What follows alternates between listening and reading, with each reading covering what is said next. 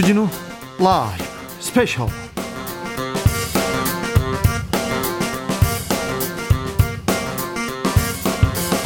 2021년 4월 24일 토요일입니다. 안녕하십니까. 주진우입니다. 토요일 이 시간은 일주일 동안 주진우 라이브에서 가장 중요하고 가장 재미있던 부분만 모으고 모아서 다시 듣는 그런 시간입니다. 그리고 중요한 뉴스인데 묻혔어요. 묻혔어. 흘러갔어. 그 묻힌 뉴스 파헤쳐보는 그런 시간입니다. 토요일의 남자 KBS 김기아 기자 어서 오세요. 안녕하십니까.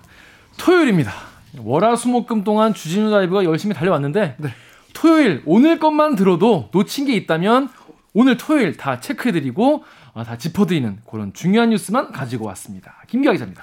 김기아 기자 이 방송 영상으로 만나보실 수 있습니다. 그렇다고 합니다. 지금 유튜브에서 주진우 라이브 검색을 하시면요. 지금 밑에 라이브 나오라고 뜹니다. 또 네. 누르시면은 함께 지금 영상으로도 만나볼 수가 있습니다. 김기아는 그냥 오지 않아요. 그렇습니다. 항상 양손에 가득 가득. 가득가득 뭐 이번에는 이번에는 이 역시 봄 되니까 이제 좀 따뜻한 따뜻하고 뽀송뽀송한 빵 갖고 왔어 빵. 아 봄에는 빵이죠. 글쎄 봄엔 빵입니다. 여러 케이크, 여러분들 케이크도 가능합니다. 그렇습니다. 그 후기를 청취 후기를 좀 보내주시면 저희가 네. 청취 후기를 보내주신 분 중에서 세 분, 세 분을 추첨해서 3만 원 상당의 빵 교환권 보내드리도록 하겠습니다. 네, 케이크도 가능합니다. 그렇습니다. 아, 봄에는 빵이다. 아, 시적이네. 좋네. 그렇습니다. 봄빵, 네. 봄빵 많이 드십시오. 봄빵. 예. 아, 네. 어떻게 보내는지 모르시는 분 계세요. 그렇죠. 옛날에는 엽서를 써가지고 사서함으로 보냈지만 요즘엔 네. 카카오톡으로 보내시면 됩니다. 예. 카카오톡에서 어, 플러스 친구란 게 있어요. 거기서 그 주진우 라이브라고 검색을 하시면 요요 뜹니다. 이런 게 이런 게 뜨면은 요 친구 추가하셔가지고 친구한테 카톡 보내듯이 네. 청취 후기 나 이거 들었는데 이런 이런 게 재밌었다. 네. 이런 건 별로였다. 뭐 이게 재밌었다. 뭐 이런 네. 얘기를 넣, 넣어주시면 저희가 추첨해가지고 어서 어서 들어오세요. 해치지 들어오세요. 않습니다. 들어오세요. 네. 유용한 정보 그리고 많은 내용을 가지고 여러분을 기다리고 있습니다. 김기아 기자 묻힌 뉴스 브리핑부터 시작해 볼까요? 네, 요즘에 역시 그 유튜브를 많이 하지 않습니까? 아유 사람들이? 많이 봐요. 유튜브를 통해서 세상을 보고 유튜브를 통해서 기사를 보고 유튜브를 토- 통해서 정보를 접하는 요즘 요, 요즘 세대입니다. 그렇습니다. 그러다 보니까 이제 홍보 영상도 이제 유튜브로 많이 이제 공유를 하고 하는데 네. 이게 우리 방송국 같은 경우에는 이제 워낙 이제 영상을 내보내는 게 저희 주 업무다 보니까 그렇죠. 뭐 그런 이제 뭐 순서나 절차 같은 게 다 있어요. 그렇죠. 네. 지켜야 될 것도 있고 그런데 이안 하시던 분들이 이제 유튜브를 시작하시면서 네. 영상을 마구잡이로 올리게 되는 경우가 있습니다. 어허, 그러다 보니까 부작용이 나오는데 틀이 있어야 틀이 있어요. 그러니까요. 그리고 규범도 있고요. 근데 그거를 좀 잘 지켜야 되는 우리 경찰들이 경찰분들이 이걸 안 지켜가지고 경찰들이.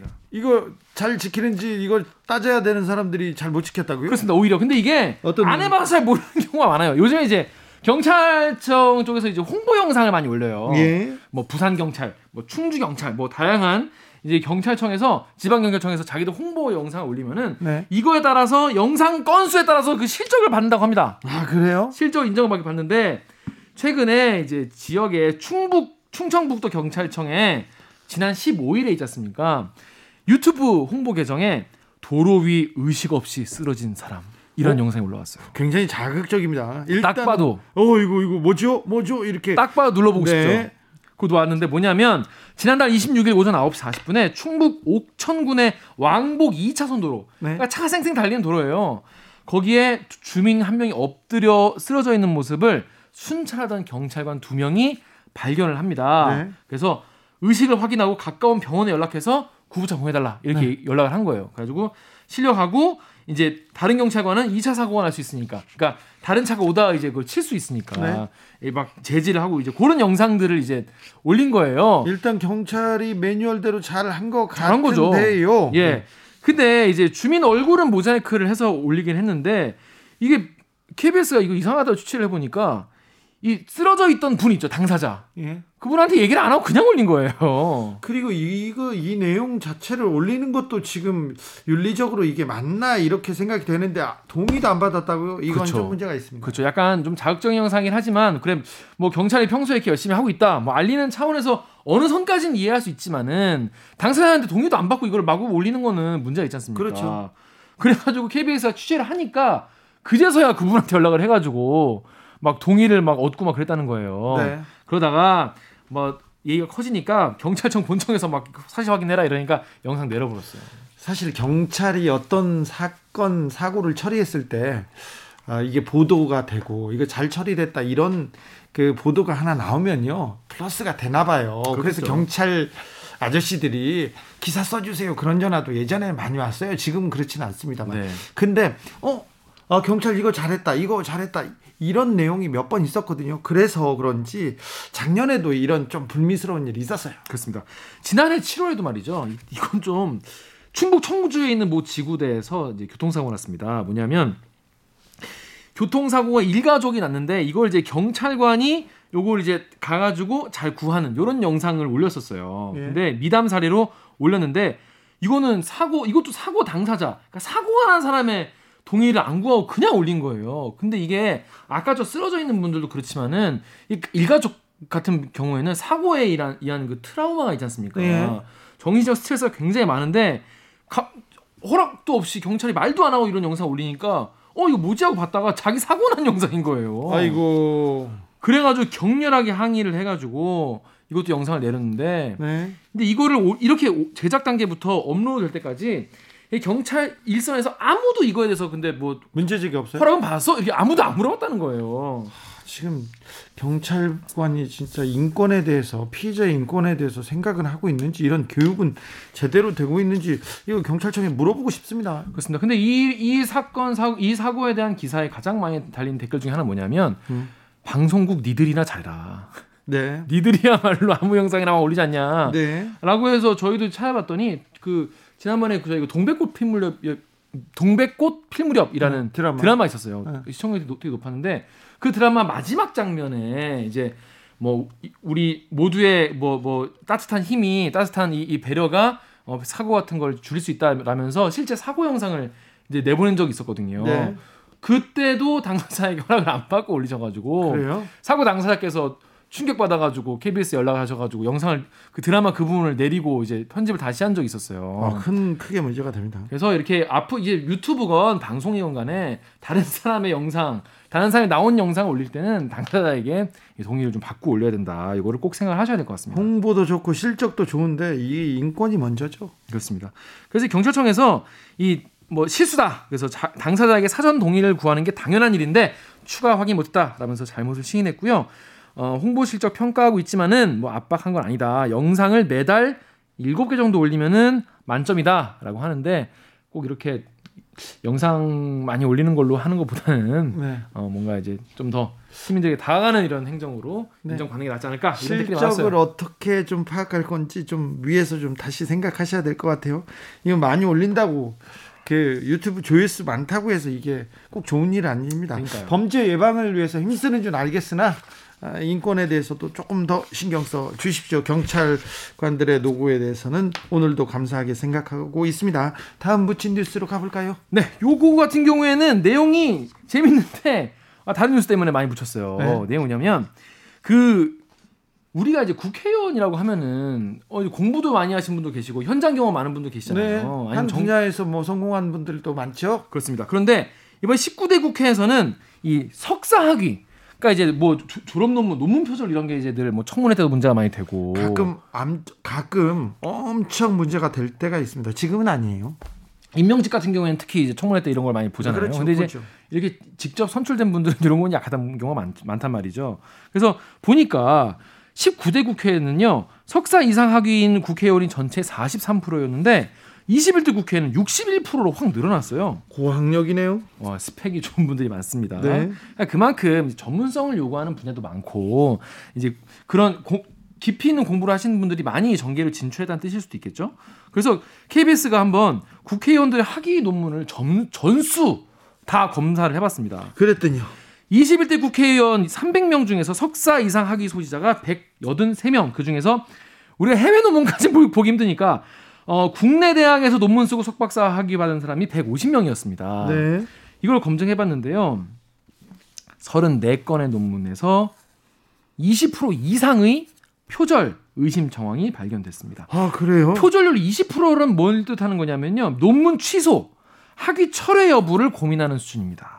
어 그러면 지금 엄청나게 높은 수치에 지금 국회의원들 벌벌 떨고 있겠는데요. 그 이게 많이 묻혀가지고 별로 떨어지지 않은, 떨어지지 않는 걸로 확인이 됐는 뭐 떠지 않는 것 같은데 그래서 이 저희가 이뭐 여건 대표적인 건을 좀 추려와 봤어요. 자, 논문 분석해 보니까 어땠습니까?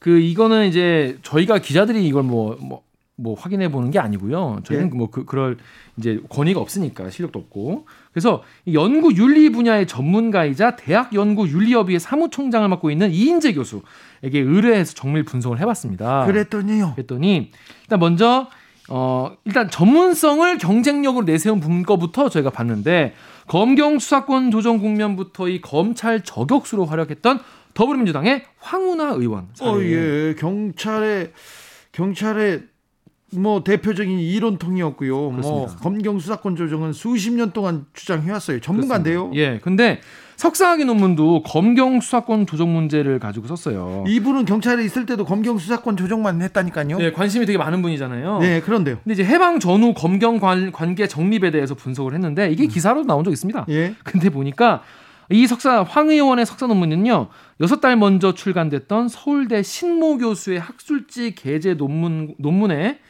문장 단락이 단락 구분이 다 똑같았습니다. 어이고 누군가는 이걸 갖다 썼네 표절했네요. 그쵸. 누가 썼죠? 이거는 이황 황 의원이 갖다 쓴 걸로 참. 네. 확인됐는데 예. 어, 확인된 것만 27쪽 분량이 완전히 똑같은 걸로. 27쪽을 그냥 가- 갖다 예. 복사를 했어요? 네.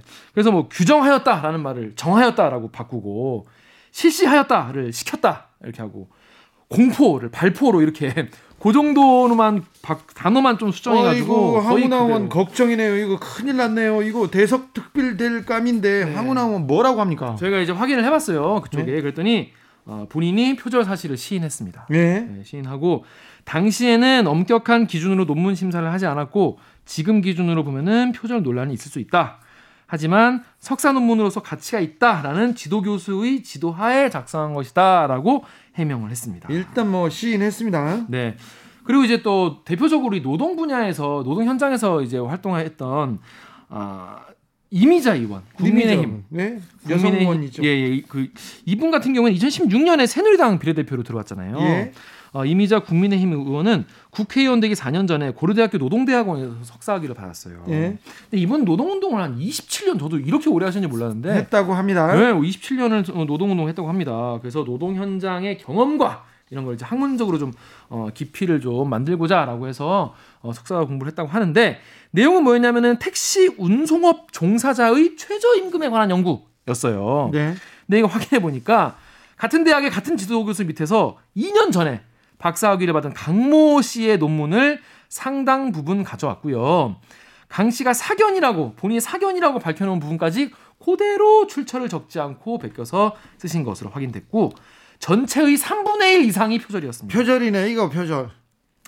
아, 이 어, 이인재 서울교대 교수에 따르면요 상당 부분을 그대로 인용하고도 출처 표기를 하나도 안 했다. 표절입니다. 이건 표절이다라고 했는데 저희도 그래서 이제 이미 의원한테 물어봤어요. 이미자 의원한테 물어봤더니 보좌진을 통해서 아 여러 논문을 참고하는 과정에서 실수가 있었던 것 같습니다 라고 잘못을 시인했습니다. 여러 논문을 참고하는 과정에서 베껴 썼습니다 해야지 뭐 실수가 있었던 것 같습니다. 뭐 있었던 것 같습니다.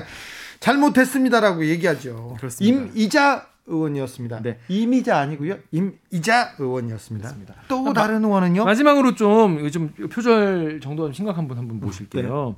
어, 1년 전에 미래통합당 노동계 비례대표로 국회의원 됐던 박대수 의원. 이분도 여성 어, 여- 이분도 노동운동가 몫으로 이렇게 비례대표가 됐어요. 그렇습니다. 근데 이제 박 의원도 그 이제 2013년에 고령자 재취업 활성, 활성화 방안을 주제로 논문을 썼는데 한국 항공대에서 석사학위를 받았어요. 네. 근데 이거는 논문 한 세 개 정도 잘 섞어가지고 짜깁기. 다 짜집기를 해가지고 쓴 것으로 확인됐는데 네. 이게 이 논문을 베껴 쓰긴 하더라도 뭔가 좀 네. 성의가 있어야 할 거 아니겠습니까 기본적으로 인간 인간적으로 좀 성의 있게 베껴야 네. 보는 사람들이 좀아 이럴 수 있겠구나 하는데 막 뺏기다 보니까 이제 밑에 이제 표가 없어요. 네. 글만 쫙 있는데 아 표로 정리하면 다음 것 같다.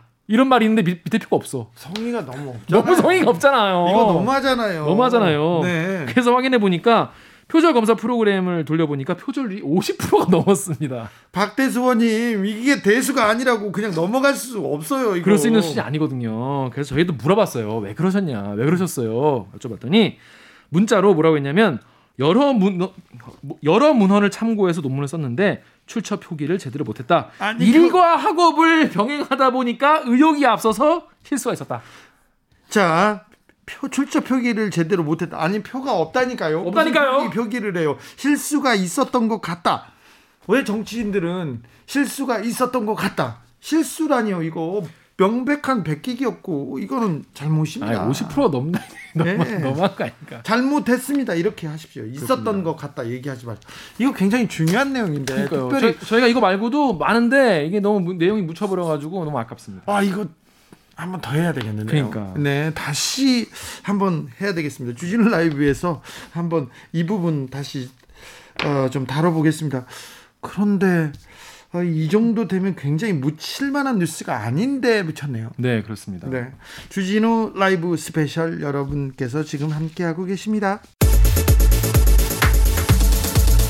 주진우 라이브 스페셜 주진우 라이브 스페셜 김기화 기자와 함께하고 있습니다. 본격적으로 주진우 라이브 스페셜 하이라이트 장면 다시 듣기 시작해 볼까요? 김기화 기자. 네 이번 주 이제 하이라이트는요. 네. 그 역시 주진우 라이브 전 사실 이 코너가 제일 재밌어요. 그래요? 이슈 티키타카 네. 코너 되겠습니다. 뭐 수요일 틱- 코너인데 틱탁 틱탁 계속해서 두 분이 드리블을 하죠. 네 이준석 전 어, 최고위원이랑 최진봉 교수님이 이제 얘기를 나눴는데 이번에는 김병빈 비대위원이 좀 아파서 다른 데 갔어요. 아 아파서 그랬던 네. 거구나. 그런데 이제 보니까 이준석 의원 말씀을 되게 말은 잘하죠. 너무 잘하시더라고요 네. 보니까 듣는 맛이 확실히 있었어요. 번제를 합니다. 네. 그리고 이제 특히 이번에 이제 그 어, 오세훈 서울시장이랑 이제 그 박 박형준 이제 부산시장 이 이제 뭐 청와대 청와대를 방문해가지고. 밥도 먹고 네. 그랬는데 거기서 이제 뭐, 뭐 사면 얘기를 박근혜 전 대통령 사면 얘기를 꺼냈다가 또 그거에 대해서 또 얘기가 나왔는데 네. 요거에 대해서 이준석 의원이 굉장히 뭐랄까 냉정하게 평가를 하더라고요. 냉정하고 단호하게 단호하게 얘기했습니다. 그리고 국민의힘에서 젊은층 의원들의 생각, 젊은층 지지자들의 생각을 그대로 하더라고요. 다른 때와 전혀 좀 다른 어, 다른 좀 분위기였어요. 음, 그렇습니다. 그리고 이제 그 국무회의를 또 들어가지 않습니까? 서울 이제 오세훈 서울시장이 그래가지고 네. 이준석 전 최고, 최고위원이 이제 고양이들 이제 바글바글 있는데 거기에 이제 강아지 한 마리 들어간 것 같다라면서 표현을 해- 했는데 네. 이게 이제 저 딱 들었을 때 아 무슨 말인지 알겠는데 네. 또 고- 고- 개와 고양이라고 해서 근데 나중에 보니까 문자로 이제 애묘인과 애견인들께서 이제 한 마디씩 하셨더라고요. 네. 이게 적절하냐? 네. 그래서 요 로고에 대해서 최진봉 교수도 아 근데 무슨 말인지 알겠다. 그러니까 그렇게 다양한 시각이 나오는 건 좋은 것 같다면서 되게 두 분이 분위기가 좋았어요. 네. 티키타카라기보다는 약간 좀 이렇게 같이 의견이 비슷한 경우가 많았습니다. 오늘 이번에는. 그렇습니다. 탄핵 그리고 그리고 사면론 얘기 나오는 거에 대해서 두 분 다 굉장히 어, 잘못됐다고 이준석 전 최고위원은 전술적 실패다고 단호하게 그 정리를 했고요. 그 다음에 다른 부분에 대해서 얘기를 했는데 최진봉 교수와 이준석 어, 전 최고위원이 어, 생각을 좁혀가면서 하는 말들이 어, 뭐 듣기 어, 들을 부분이 많았습니다. 그렇습니다. 특히 이제 많은 분들이 이제 서울시장 선거 이후에 그럼 안철수는 어떻게 되지? 이렇게 궁금해 분들 많이 계셨어요. 네. 안철수 대표가 어떻게 앞으로 향 이제 향배, 향방이 어떻게 될지에 대해서 물어보는데 최지봉 교수가 말을 했는데 이준석 전 최고위원이 굉장히 아 그 정도는 누구나 얘기할 수 있다라면서 자신만의 시각을 또 꺼내기도 해서 굉장히 뭐랄까 긴장감이 또 넘치는 그런 대화였습니다. 티키타카가 아주 좋았어요. 그렇습니다. 자, 더욱 자세한 이야기 어, 궁금하신 분들 위해서요. 수요일 이슈 티키타카 하이라이트 아, 지금 같이 듣고 오시겠습니다. 큐. 대통령 사면 얘기가 나왔습니다. 이거 어떻게 보십니까? 이준석 위원님. 저야 뭐 탄핵은 정당했다. 이게 제 공식 입장입니다. 네. 근데 이제 거꾸로 이제 그 그다음에 이어진 형사 재판에서의 형량 문제는 이거는 제가 봤을 때 좀 어, 과했다는 생각이 저도 있습니다. 예를 들어 30년을 살 정도의 범죄인가에 대해 가지고는 사실 좀 이견이 있습니다. 하지만 지금 시점에 사면을 논하기에는 저희 당에서 이걸 먼저 꺼냈을 경우에 아 선거에 이겼더니만 가장 먼저 하는 게 그거냐 그렇죠. 라는 비판을 받을 수 있어서 저 같으면 안 했을 겁니다. 네. 예를 들어 지금 시점에서 임기 말이 되면 문재인 대통령께서도 국민 통합에 대한 메시지를 내실 때가 올 거고 그때 대통령께서 먼저 꺼내게 놔뒀어야지 그거를 왜 야당이 먼저 꺼내냐? 저는 전술적 실패다 이렇게 봅니다. 어제 국민의힘 서병수 의원도 이 얘기를 했어요. 예. 이게 뭐 보통 장이 서면 이제 물건 팔기 위해 가지고 각자 좀 어, 매력적인 문구들을 고민하는 것 같은데 이번 선거에서 이제 그 탄핵 논쟁 없이도 선거 이길 수 있다는 자신감을 좀 심어준 줄 알았더니 네. 이게 어 관성이 과거의 관성이 좀 있으신 분들은 역시 때가 되면 탄핵이다. 뭐 이런 마인드로 좀 발언하신 것들이 아닌가 이런 생각합니다. 어, 냉정하게 냉정하게 현실을 좀 평가하고 가십니다. 최지봉 교수님. 왜냐하면 이준석 지금 최고위원은 당 대표 출마도 하실 수 있는 사람이에요. 네. 그러다 보니까 냉정하게 판단해야 저는 그 판단이 맞다고 생각해요. 이렇게 김종인 비대위원장이 아사리 판이다 뭐 막 여러 가지 말들 하잖아요. 좀 심한 말을 왜 네. 하겠습니까? 이 서병수 의원님처럼 이런 말 하시기 때문에 그러는 거예요. 이게 다시 과거로 해가지고 국민의힘이 과연 살아날 수 있겠습니까? 저는 이런 이렇게 하기 때문에 김종인 비대위원장이 저렇게 강력하게 얘기한다고 생각해요. 이렇게 강력하게 얘기하지 않으면요, 이거보다 더 심한 일도 일어날 수 있다고 저는 봐요. 국민의힘이 네. 변화되지 않으면 절대로 국민의 마음을 얻을 수 없다는 걸 깨달아야 되는데 잠깐 재보선 선거에서 이겼다고 해서 이렇게 다시 나오면요, 제가 볼 때 무너지는 건 금방입니다. 김종인 비대위원장이 그런 날카로운 어떤 여러 가지 말들 어찌 보면 국민의힘 정신 차리라고 계속 하는 말이라고 저는 보여요. 원래 이 다이어트라는 거, 체중 감량이라는 거는 각고의 노력을 통해 가지고 꾸준하게 해야 되는 겁니다. 이게 좀 살이 빠졌다 해가지고 갑자기 또 옛날 식습관으로 돌아가면은 요요. 요요 정도가 아니라 더 찝니다. 그러니까 지금 시점에서 저는 하, 요요가 집단으로 온 게 아닌가 생각합니다. 이재용 삼성전자 부회장 사면 이야기도 요 네. 며칠 새확 네. 불이 붙었어요. 네. 이건 어떻게 보십니까, 이준석 의원님? 저는 이제 그 우리가 스포츠 외교에서 워낙 기업인들의 역할을 했던 그런 이력이 많기 때문에 이런 이야기가 아, 이런 국가적 위기 때마다 오는 것 같아요. 근데 저는 스포츠 외교랑 이번 백신 외교는 좀 다를 것이다. 왜냐하면 스포츠 외교는 소위 말하는 각, 각국의 IOC 위원이나 이런 사람들에 대해서 뭐 사실상 매수를 하는 그런 과정을 통해서 뇌물도 이제 좀 있었죠. 네, 그런 식으로 진행되는 것이지만은 지금 이 백신 문제는 어, 국가적으로 다 안보로 취급하기 때문에 그 기업인들이 할 수 있는 매수나 기브앤테이크보다는 오히려 국가 차원에서 대통령께서 결단을 내리셔야 되는 부분이 크다. 그래서는 이번에 문재인 대통령께서도 방미를 하시게 되면은 좀 현실적인 판단들을 해줬으면 좋겠다. 예를 들어 안보 문제에 있어가지고 미국이 민감하게 생각하는 것들에 대해 가지고 바터를 할 수 있느냐. 뭐 이런 것들이 주가 되는 것이지.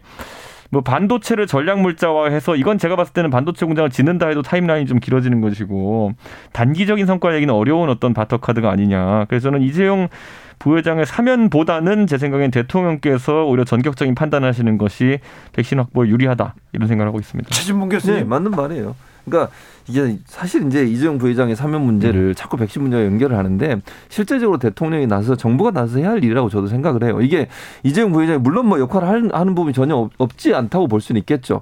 그러나 이걸 가지고 사면 문제와 바로 연결시키는 건 저는 설득력이 좀 떨어진다고 생각해요. 어찌 보면 좀 심하게 얘기하면요. 이재용 부회장 사면을 위해서 명분을 찾았다고도 보여줄 수 있는 부분이에요. 그러니까 백신 외교라고 하는 것은 이 대통령이 가서 대통령과 만나서 바이든 대통령 만나서 설득하고 우리가 또 예전에 마스크하고 그다음에 이거 진단 키트도 보내드렸잖아요. 그런 차원에서 접근해서 또 동맹 혈맹이라고 하고 있는 사이니 필요할 때 서로 도움을 주는 그런 관계로 가서 문제를 풀어야지 이재용 부회장 사면하고 그게 직접적인 연관이 있다고 저는 보지 않습니다. 그래서 네. 이런 얘기하는 것은 어찌 보면 이재용 부회장의 사면을 위한 명분 쌓기가 아닌가 이런 생각이 듭니다. 이준석 위원 얘기가 논리적이고 이해할 만합니까? 그 예, 지금까지는 그- 그래요. 그- 근데 이준석 위원 네. 당내에서는 이준석 위원을 네. 어떻게 평가합니까?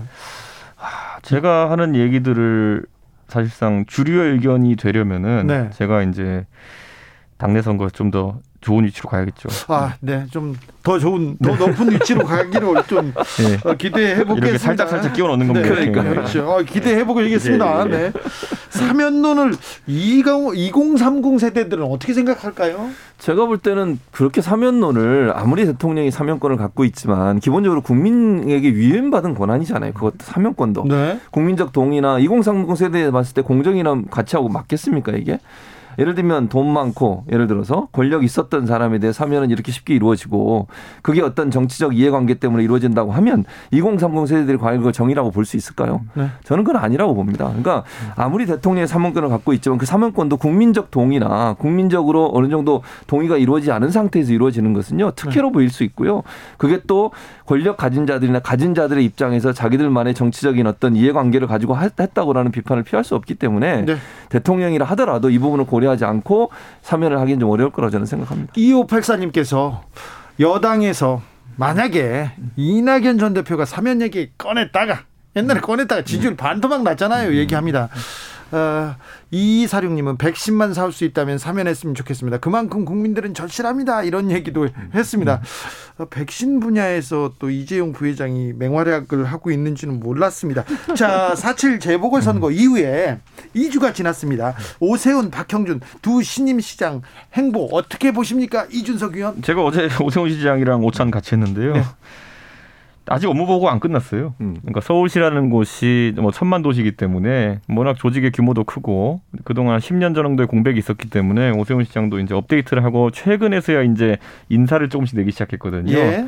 그렇기 때문에 아직은 지켜봐야 된다 이런 생각을 하고 기본적으로 어, 시민들의 평가는 뭔가를 그래도 해보려고 한다 정도의 움직임까지는 평가받고 있는 것 같습니다. 왜냐하면 뭐 그 자가진단 키트 같은 경우에도 물론 전문가들과 이견 있는 부분도 있겠지만은 결국에는 새로운 인물이 당선됨으로 인해 가지고 새로운 어떤 정책이 하나씩 나오고 있다라는 것 이런 것들은 뭐 이재명 지사도 최근에 백신 수급에 대해서 러시아 백신 얘기를 오늘도 했던데 지방자치단체장들이 이런 것에 대해서 뭐 아주 큰 권한을 갖고 있지는 않지만 어쨌든 여러 아이디어를 내면서 경쟁하는 모습은 좀 좋다 이렇게 생각합니다. 일단 마이크는 가지고 갔어요. 네, 그렇습니다. 근데 이제 저는 조금 아쉬운 부분 이런 거예요. 초창기에 너무 많이 이 행보를 하다 보니까 지금 이준석 최고위원 얘기한 것처럼 기본적으로 사실은 업무 파악하고 조금 속도를 조절해도 저는 문제가 없었다고 생각해요. 네. 근데 처음 이제 당선되자마자 막 그 여러 가지 말들이 나오면서 물론 마이크는 잡아갔지만 상당히 또 논란이 될 수 있는 발언들도 있었고 방역 당국과 결이 맞지 않는 발언을 하면서 여러 가지 또 문제가 생기는 생기는 부분도 있었다고 저는 보거든요. 그래서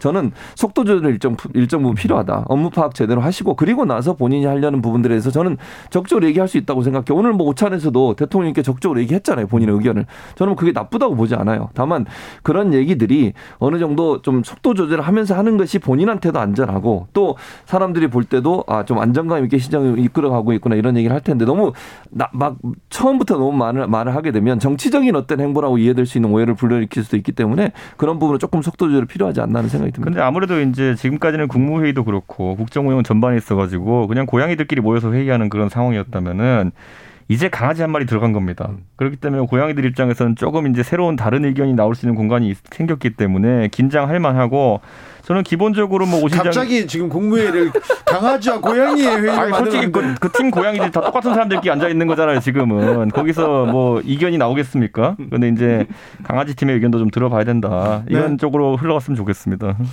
자 어, 오세훈 시장은 국 국무회의에 들어오지 않습니까? 네, 그렇죠. 그래서 여러 의견이 좀 다른 의견을 들을 수는 있을까요? 아, 그럼요. 저는 그건 긍정적이라고 생각해요. 오늘도 대통령이 왜 그럼 서울시장 부산시장 불렀겠습니까? 네. 광역 단체장 중에도 제일 큰 도시의 광역 단체장들이에요. 그러면 정부와 협조해서 함께 가지 않으면 정부도 여러 가지 부- 부담이나 어려움이 있을 것이고요. 광역 자- 지방단체단체도 마찬가지. 정부의 도움 없이 어떻게 모든 걸 해결할 수 있겠습니까? 혀- 파트너가 돼야 한다고 저는 생각해요. 물론 소속된 당은 다르고 뭐 정치 이념이나 지향점이 다를 수는 있겠죠. 그러나 국가와 서울시, 부산시가 제대로 돌아가기 위해서는 협력의 관계가 반드시 필요하다고 저는 생각합니다. 그리고 다양한 형태의 의견들을 제시하는 것은 새로운 의견들을 받아들여서 뭔가 새로운 아이디어를 가질 수 있는 기회가 된다고 생각해요. 물론 그게 치열한 논쟁과 토론이 될 수도 있을 겁니다. 그러나 그런 과정이 결코 나쁘지 않을 거다 저는 그렇게 생각하고요. 적극적으로 오세훈 시장이 참석해서 여러 가지 의견 냈으면 좋겠어요. 네. 그래서 그 의견들이 뭐 받아들여질 수도 있고 안 받아들일 수도 있지만 그 자체가 변화의 시발점이 될 수 있다는 점은 긍정적으로 평가할 부분이라고 생각합니다. 네, 국무회의가 동물농장 회의가 된 거는 맞습니다만 좀 오세훈 서울시장의 부동산 정책에 대한 고민 음. 이 부분은 어 여러 군데에서 평가를 받기도 하고 비판을 받기도 합니다. 오세훈 시장이 사실 집값 안정의 대책으로 추구한 것은 어, 초기에는 어느 정도 상승세가 나올 수도 있지만은 재건축 재개발을 통한 민간 공급을 통해서 뭐 결국 수요와 공급의 적정선을 찾겠다라는 것이거든요. 네. 근데 최근에 이제 오세훈 시장의 예측, 예측치보다 조금 더 이제 그 시장의 반응이 오다 보니까 오늘도 거래 허가 구역 지정을 이제 네 군데 어, 했는데 오늘 했어요. 네. 네, 뭐 저는 이거는 오세훈 시장의 정책이 아주 유연하다는 것을 의미한다. 이- 무조건 시장에 맡기지 않겠다라는 의도를 보인 것으로 보이고요. 오세훈 시장의 부동산 정책에 대한 평가는 어차피 다음 선거에 오세훈 시장이 다시 나갈 것이기 때문에 그때 종합적으로 하실 수 있을 것이다 이렇게 봅니다. 대선에는 안 나갈까요? 너무 잘해가지고 그 전에 선거가 나오면은 대선에 그 강아지팀 대표로 떠받들어도 나갈 겁니다. 아. 너무 잘하면 강아지들이 추대할 수도 있죠. 보면은. 지금 오세훈만 보인다 그런 사람들이 있잖아요. 네. 김종인 전 비대위원장은 네. 또왜 그러세요? 왜 지금 전방위적으로 돌려가기를 하고 계시는데 예. 아니, 뭐 꼬북 논쟁도 시작됐고요. 예. 그러니까 포석을 두는 거죠. 예. 그러니까 결국에는 이 지금 당내에서 지켜본 바로는 그러니까 이게 주식이라는 게 뭐 작전 세력은 그 상황을 거스르는 그런 어떤 사람들이겠지만은 거꾸로 애널리스타 그러면은 오를지 내릴지 예측을 잘해야 되는 것인데 지금 이제 김종인 위원장은 선거 이후에 다소 그 하방 기류가 있을 거다. 네. 그러니까 전반적으로 또 백과쟁명식으로 자기 하고 싶은 얘기 하고 이러다 보면은 좀 봉숭악당되는 분위기가 있을 것이다. 그러니까 밖에서 이제 좀 이런 분위기를 타박하는 그런 역할을 하시는 거죠. 네. 그러니까 저는 그냥 어, 장기 두고 있고 포석 두고 있다 이렇게 봅니다. 그래요? 예. 그런데 여기서 이제 가끔 판을 깨는 장기가 아니라 알까기인 줄 알고 나와가지고 아무렇게나 하는 분들이 있긴 한데 잘 제어해야죠, 뭐 보면.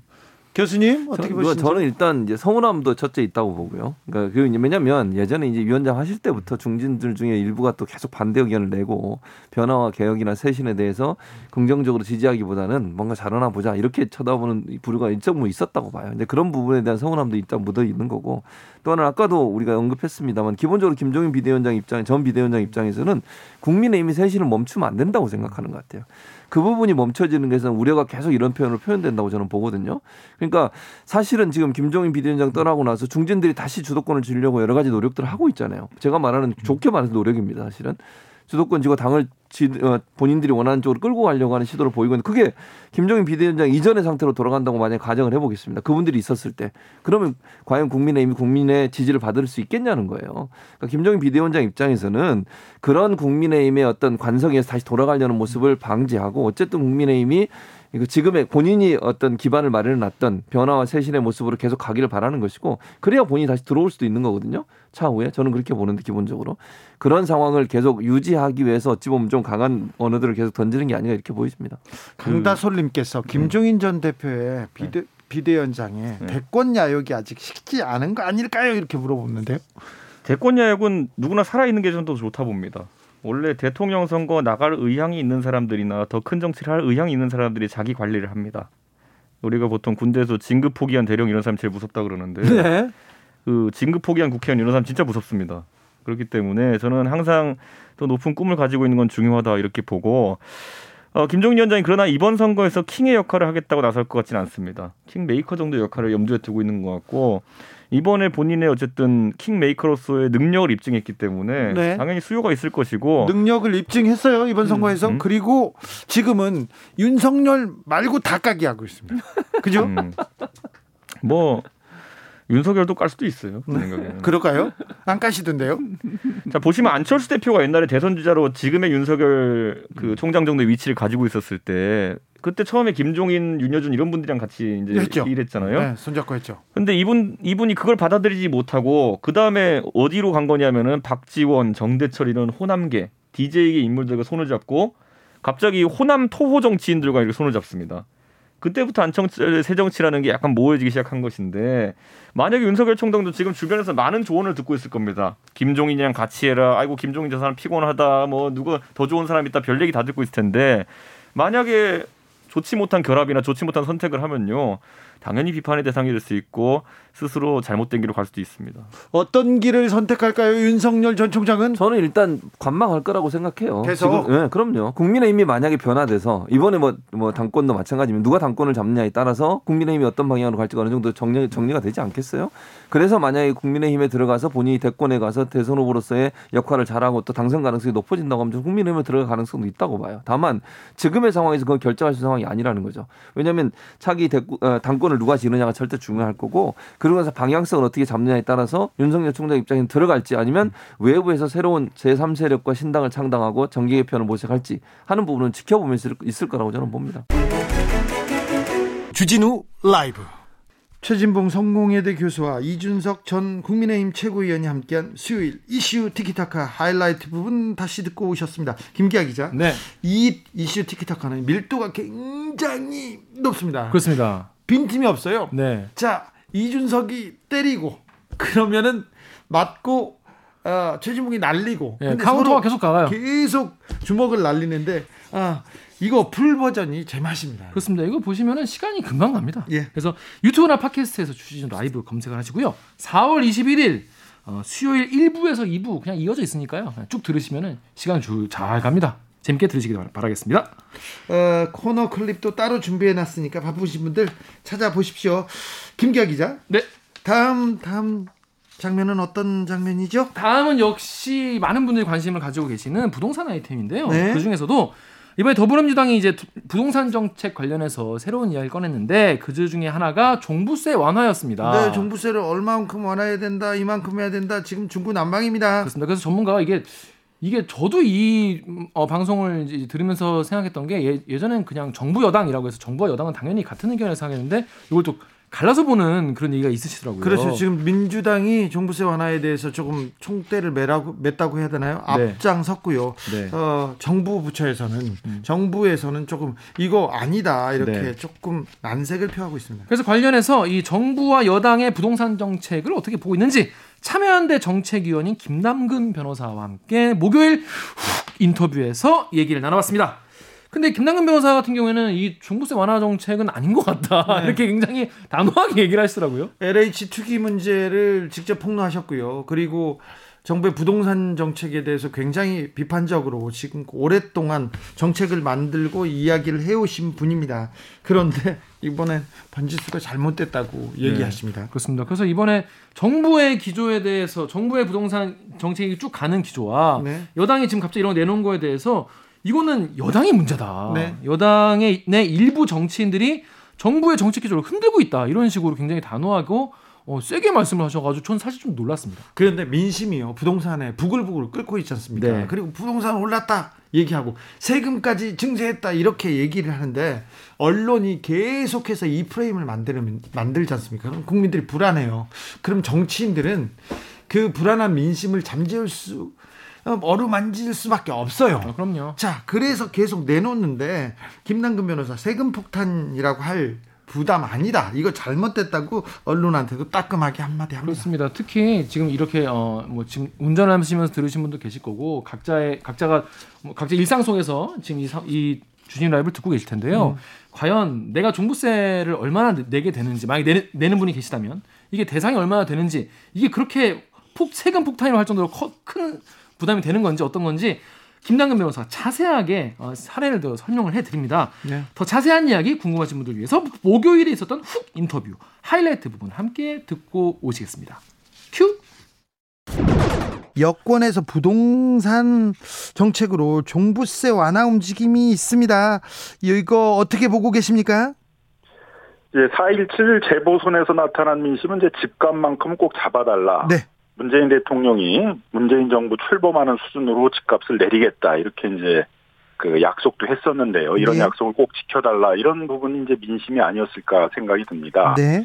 그런데 이제 종부세의 그 부과 기준이 되는 비싼 주택, 고가 주택의 기준을 공시 가격 9억, 구- 공시 가격 9억이지만 시세로는 13억이 넘는 거거든요. 네. 13에서 이제 집값이 15억 많- 정도 할 수 있습니다. 네, 근데 그게 이제 그 집값이 많이 올랐기 때문에 더 이상은 이제 비싼 주택으로 보기가 어렵기 때문에 그 네. 기준을 이제 17억, 공시가격 12억으로 올리겠다라는 것이거든요. 네. 이제 그렇게 되게 되면 이제 집값을 문재인 정부 초기로 내리겠다라는 건 이제 헛공약이 되는 것이죠. 현재 있는 이 높은 집값을 고정시키는 게 되게 되고 또 시장에는 이제 집값이 더 오를 수 있다라는 신호를 주는 것이기 때문에 어, 아마 젊은 층들이라든가 서민층들은 상당히 우려할 수밖에 없는 이제 그런 어, 잘못된 이제 정책 선회라고 보여집니다. 잘못된 잘못된 정책 선회다.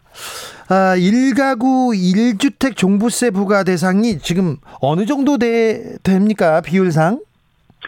어, 사람 수로는 이제 작년에 한이 60만 정도 됐습니다. 예. 63, 4만 정도 됐는데 올해 한 74만까지 이제 늘어날 것으로 보여지고요. 예.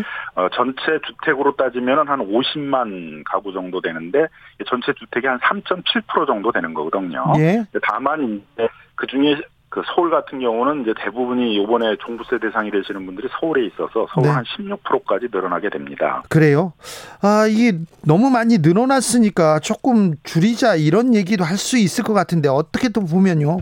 나는 집 한 채밖에 없고 소득도 없어요. 그런데 오랫동안 한 집에서 살고 있는데 살고 있는데 가격이 올랐을 뿐이에요. 그래서 세금을 올라가는 건 부담이 돼요. 이런 주장도 또 일리가 있어요.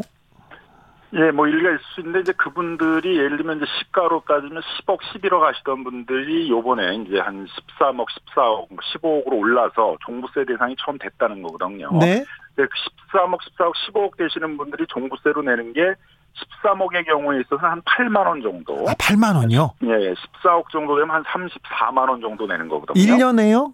예, 1년에요. 네. 종부세로만. 네. 근데 그또 고령자이고 한 15년 정도 장기 보유를 하게 되면 80%까지 공제도 받을 수가 있어요. 8만 원에서도 80%가 깎일 수 있습니까? 그렇죠. 예, 예, 뭐 이제 70세 이상이고 15년 이상 그 집에 살았다 그러게 되면 네.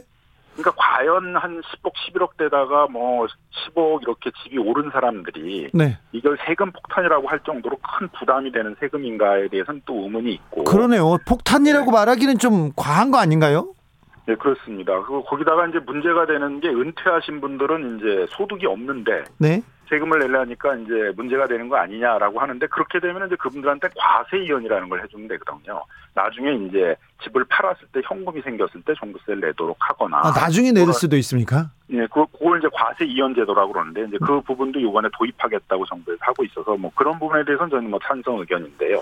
고령자이고 은퇴하신 분들이 문제가 된다면 과세 이연 제도를 통해서 상속을 하거나 네. 처분했을 때 내도록 하면 된다는 것이죠. 세금 때문에 아우 그렇게 걱정할 정도는 아닌 것 같습니다. 그러면 근데 이제 이게 워낙 정치적 프레임이 되다 보니까 예. 종부세는 이제 안 내도 내는 세금처럼 이렇게 만들어져 버렸고 예. 그걸 낸다는 것 자체가 이제 기분이 나쁜 거죠. 예. 그러다 보니까 이제 그런 어떤 정치적 프레임에 따라서 그거의 그 대상자를 줄여가지고 아마 이제 그 중도층들을 더 정치적으로 얻겠다라는 어떤 정치공학적 차원에서 나온 얘기이지 이게 그렇게 큰 세금 부담 때문에 아, 이 부분들을 이제 높여야 된다 그렇게 나온 것은 아닌 것으로 생각이 됩니다. 어, 세금 완화 이와 더불어서 여권에서는 대출 규제 완화도 추진하고 있습니다.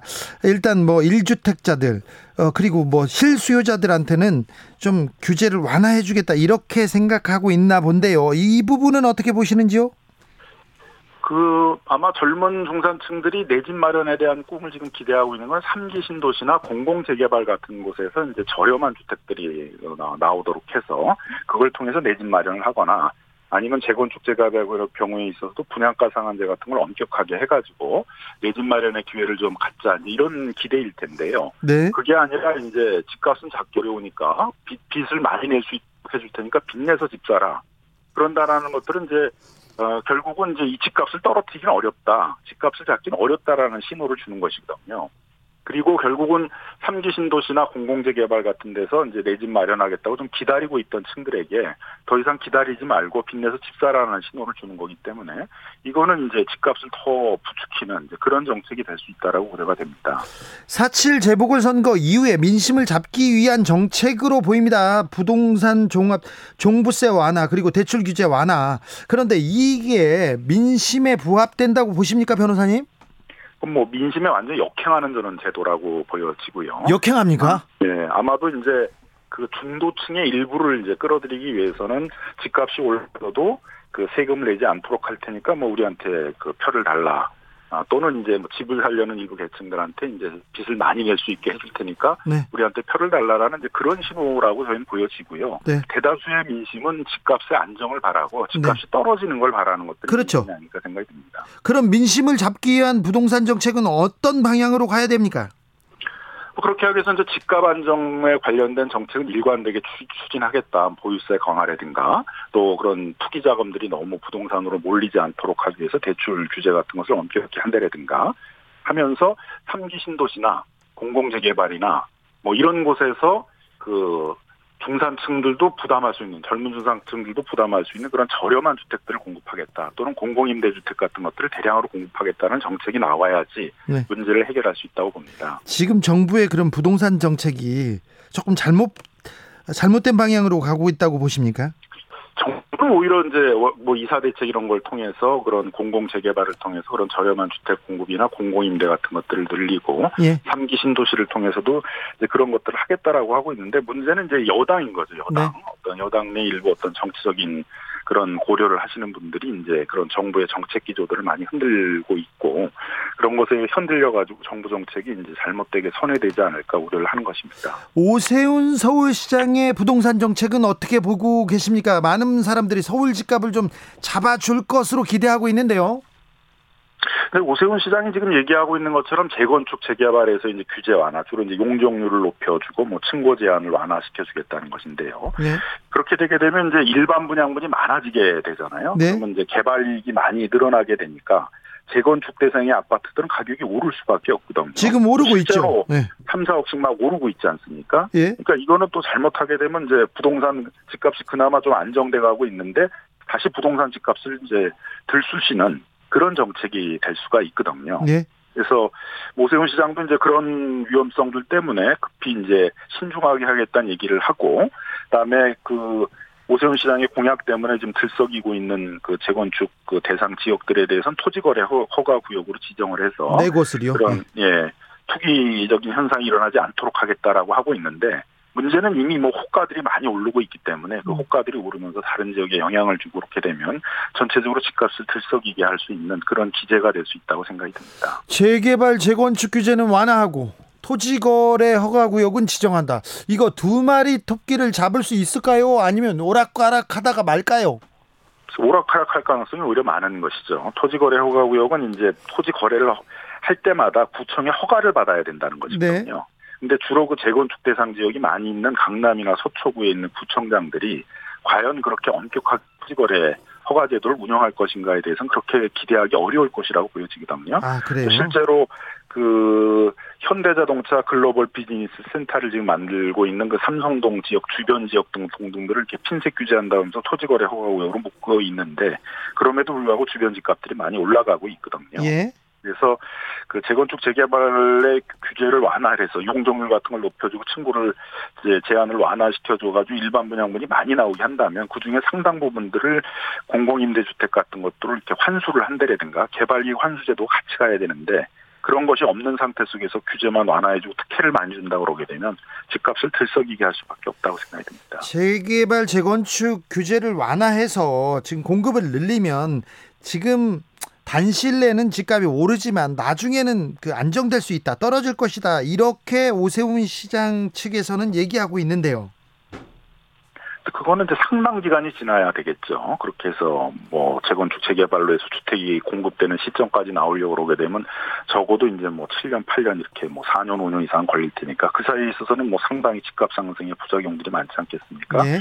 그런 부분들을 해결하기 위해서 이제 지금 정부에서 추진하고 있는 것들이 공공주도의 재개발, 재건축을 하겠다는 것이거든요. 네. 용적률을 높이는 경우에 있어서는 그 중에 상당 부분들을 공공임대주택이나 토지임대부 주택과 같은 공공 어, 자가주택 같은 것들로 확보를 해서 그런 젊은 층들이나 서민들에게 그 저렴한 주택 또 임대료가 낮은 공공임대주택 같은 것들을 공급하는 그런 정책을 병행하겠다는 것인데 이렇게 개발 이익을 환수해가면서 용적률을 완화해주지 않으면 그냥 용적률만 완화해주는 특혜를 주게 되면 집값은 뭐 오를 수밖에 없다고 생각이 됩니다. 참여연대에서 어, 어, 최대 한 30% 이상 집값을 낮출 수 있는 분석을 내놨습니다. 어떤 내용입니까? 어, 지금 이제 분양가 상한제는 이제 거주비하고 택지비로 구성이 돼 있습니다. 예. 문제는 그 택지비를 감정할 때 원래 재건축 사업에 대한 모든 사업들의 확정은 사업 시행 인가 시점에 이루어지거든요. 네. 조합원들의 종전 주택들을 평가할 때도 사업 시행 인가 시점으로 합니다. 근데 그 분양가 상한제에 있어서의 택지비를 감정을 할 때는 그로부터 한 3년쯤 지난 지금 막 분양하는 시점에 평가를 해서 가격을 반영하거든요. 네. 그러면 지금 평가를 하게 2018년쯤에 사업 시행 인가를 받았는데 지금 평가를 하게 되면 2018년서부터 2020년 사이에 올랐던 그, 그 택지비가 그대로 다 분양가 상한제에 반영될 수밖에 없지 않겠습니까? 네. 그래서 이제 너무 높게 지금 책정이 되고 있다는 거죠. 그래서 어, 적어도 주변 시세보다 훨씬 낮게 분양가 상한제를 운영을 해서 젊은 중산층들에게 어떤 내 집 마련의 기회도 주고 주변 집값을 이제 그 끌어올리는 작업들을 하지 않게 하겠다는 것들인데 그런 이제 분양가 상한제의 취지에 어긋나고 있어서 택지비 감정들을 지금 시점이 아니라 한 3, 4년, 2, 3년 전에 있었던 사업 시행 인가 시점으로 이제 그 돌려가지고 감정을 하라라는 부분이고요. 또 건축비의 경우에 있어서는 실건축비라는 건 어느 주택이나 다 똑같은 거거든요. 네. 뭐 마감재와 같은 것들은 이제 가산비로 따로 주기 때문에 실건축비를 기준으로 건축비를 계산을 해야 되는데 그 정부가 만들어 놓은 분양가 상한제에 있어서의 건축비들은 뭐 온갖 최신품들을 다 사용하는 것으로 해가지고 실건축비는 평당 500만 원에 불과한데 거기에 반영하는 건축비는 한 800만 원 이렇게 반영을 하거든요. 계속 오르고 있죠. 네. 300만 원 정도 이렇게 또 거품을 넣어 버리니까 분양가 상한제가 너무 많이 이제 높은 분양가로 분양이 되고 있어서 이게 네. 과연 분양가 상한제 취지에 맞느냐라는 점 때문에 이제 비판을 한 것입니다. 주진우 라이브. 집값을 잡으라고 했더니 일부 정치인 집값은 안 잡고 표를 잡으려고 한다. 그러다가 망한다. 이렇게 얘기하는데요. 아, 참여연대 정책위원 김남근 변호사와 함께한 목요일 훅 인터뷰 하이라이트 부분 듣고 오셨습니다. 이 부분은 좀 풀버전으로 봐야 될 것 같습니다. 지금 부동산에 대한 우려 굉장히 심각한데 어, 언론이 얘기하는 게 지금 진실을 얘기하는지 시장을 얘기하는지 시민들의 뜻을 얘기하는지 잘 모르겠어요. 좀 괴리되어 있는 것 같습니다. 민심과 어, 당심도 네. 그리고 또 정책도 네. 거기에다 언론이 이거를 또 야, 이간질 음. 정확하게 분석하지 못하는 것 같습니다. 그래서 김남근 변호사 얘기는 처음부터 끝까지 좀 들어보시고 좀 생각해 보셨으면 합니다. 그렇습니다. 그래야 이제 월요일부터 이제 또 새로운 부동산 정책에 대한 이야기가 시작이 될 텐데 네. 그때 나온 뉴스를 제대로 이해, 이해하시려면 이걸 풀 버전으로 들으시는 거를 강력히 추천을 드리겠습니다. 그 어떤 기사, 그 어떤 인터뷰보다 김남근 변호사의 주진우 라이브 인터뷰를 보시면 여러분 머리가 좀 정리가 될 거고요. 부동산 정책 그리고 방향에 대해서 아 이거 그 짐작할 수 있습니다. 예상할 수 있습니다. 이거 잘 알고 있으면 돈이 보여요. 그렇습니다. 어떻게 하면 될 수 있냐? 유튜브나 팟캐스트에서 주진우 라이브 검색을 하시고요. 4월 22일 목요일 일부를 들으시면 되겠습니다. 요것도 인터뷰 클립만 따로 뽑아놨습니다. 네, 김기화 기자 네, 오늘 주진우 라이브 스페셜 감사했어요. 고생하셨습니다. 네, 선물 주고 가세요. 네. 청취자 여러분들 위한 선물 카카오톡 플러스 친구에서 주진우 라이브 검색을 하시면 옆에 이렇게 친구까지 뜹니다. 일단 추가하고 저 보이시죠, 저요? 네. 추천 추가하셔가지고 네. 친구 추가하신 다음에 일주일 동안 방송됐던 주진우 라이브에서 이런 게 난 재밌었다, 네. 이런 게 별로였다, 이런 거는 좀 고치고 싶다, 네. 나의 뭐 생각 이렇다 말씀을 계속 남겨 고, 고치는 걸 강조하고 있습니다. 김기아 기자가. 계속 고쳐야 됩니다, 저희. 네, 저희는 쇄신하겠습니다. 반성하고 여러분들 여러분들 뜻에 맞춰서 저 더더욱 더 고개 숙여서 그렇습니다. 반성 또 할까요? 그런 이야기 자꾸 박- 박명록에 또 쓸까? 방명록에 또 쓰고 네. 계속 하겠습니다. 그러면은 저희가 많이는 못 드리고 세 분, 세 분 모십니다. 세 분 추첨해서 3만 원 상당의 봄빵, 네. 봄빵 교환권 보내드리도록 하겠습니다. 케이크도 먹을 수 있습니다. 그렇습니다. 네, 봄에는 빵이다. 네. 김기아 기자가 아, 주옥 같은 얘기를 남기고 떠납니다. 네, 다음 주에 뵙겠습니다. 김기화 기자 감사했습니다. 주진우 라이브 스페셜 여기서 인사드리겠습니다. 저는 다음 주 월요일 오후 5시 5분에 돌아오겠습니다. 지금까지 주진우였습니다.